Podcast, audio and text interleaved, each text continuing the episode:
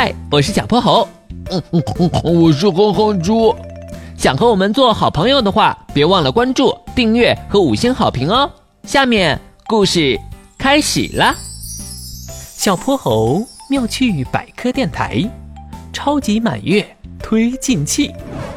中秋节到了，大街小巷都弥漫着月饼的香味，连平常不爱吃甜食的小泼猴都没忍住尝了两个莲蓉蛋黄的，更别说哼哼猪了。他呀，完全变成了个月饼脑袋。这不，他又端着一大盘月饼来敲门了。小薄荷，快尝尝，快尝尝新鲜出炉的笋干月饼！我一口气能吃四个呢。呃，我现在闻到月饼味儿就饱了，不吃不吃。哼猪，你怎么又准备了这么多月饼啊？嘿嘿，因为今晚我要去赏月啊，躺在天台上，喝着果汁，吃着月饼，真是太浪漫了。哼，十五的月亮是六圆，你不知道吧？月亮绕着地球运行的轨道是一个椭圆，有时候离地球近，有时候离地球远。近的时候走得快，远的时候走得慢。今年是月亮离得远、走得慢的日子，所以啊，今晚肯定看不到最圆的月亮。要赏月啊，应该明天晚上去才对。啊，可是我的笋干月饼明天就不好吃了。哼哼猪看着盘子中美味的月饼，眉毛一搭，眼睛一皱。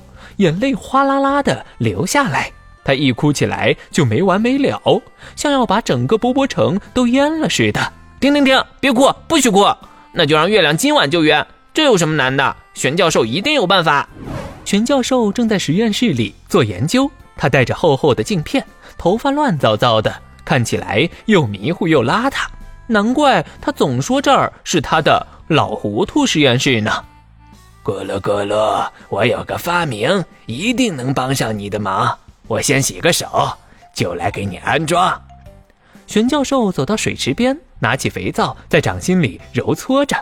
真奇怪，这肥皂怎么一搓就碎了？还有一股枣泥味儿。啊，玄教授，你拿的是月饼，肥皂被你放在盘子里啦！唉，糊涂的玄教授真让人担心。吓得小泼猴再三确认，超级满月推进器绝不会出问题。嘀咕的玄教授耳朵都要起茧子了。咕噜咕噜，别念叨了，已经给你装好了。只要你按下发动按钮，推进器就能推着月球按照预设的轨道前进。可乐，可乐。对了，千万要记得，我要说什么来着？老糊涂玄教授又犯迷糊了，小泼猴可等不及，天都快黑了，他连忙驾驶着金斗号飞船冲出地球，飞向宇宙。飞船驶入月亮公转的椭圆形轨道，月球就在前方。这颗天然卫星可不是澄澈饱满的黄色，而是一颗坑坑洼洼的黑灰色星球。超级大满月，我来了！小泼猴操纵着金斗号着陆。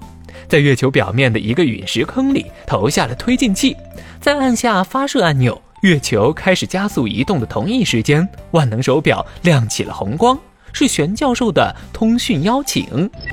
小泼猴，我想起来了，咯噜咯噜，推进器是反向推动的，你可千万别推反了。玄教授，下次你能不能早点说呀？小泼猴着急地从窗户向外看去。天啊！月球竟然真的在朝着离地球越来越远的反方向转动，我好像真的推反了，这可怎么办呀？咕噜咕噜，再启动一次推进器，会用光金斗号所有的能量。小泼猴，到时候你就回不来了。咕噜咕噜，你还是先回来，我们再想办法。不行，说好了今天要让哼哼猪看见超级大满月的。小泼猴挂断了电话，他重新调整了推进器的位置。这一次按下按钮之后，金斗号内所有的灯都熄灭了。他趴在窗边，看着月球慢慢靠近椭圆轨道中，离地球最近的一点。哼猪，这下你看见超级大满月了吧？失去了动能的金斗号飞船像一颗孤零零的小行星，在浩瀚的宇宙中漂流着。嗯，不知道玄教授什么时候会来救我呀？小泼猴有些失落，头顶的小卷毛没什么精神的塌下来。好想爸爸，好想妈妈，好想吃月饼呀！忽然，金斗号内的灯又重新亮了起来，对讲机显示连通了附近的另一艘飞船，里面传来哼哼猪的声音：“小泼猴，别伤心了，我给你留了好多月饼呢，有笋干的、水果的，还有你最爱的莲蓉蛋黄。”哼哼猪驾驶着一艘蓝色的小飞船出现在金斗号边，他隔着窗户朝小泼猴使劲挥手。原来是玄教授告诉了他小泼猴的情况，他立马带上备用燃料，驾驶着这艘小飞船来接他最最好的朋友回家了。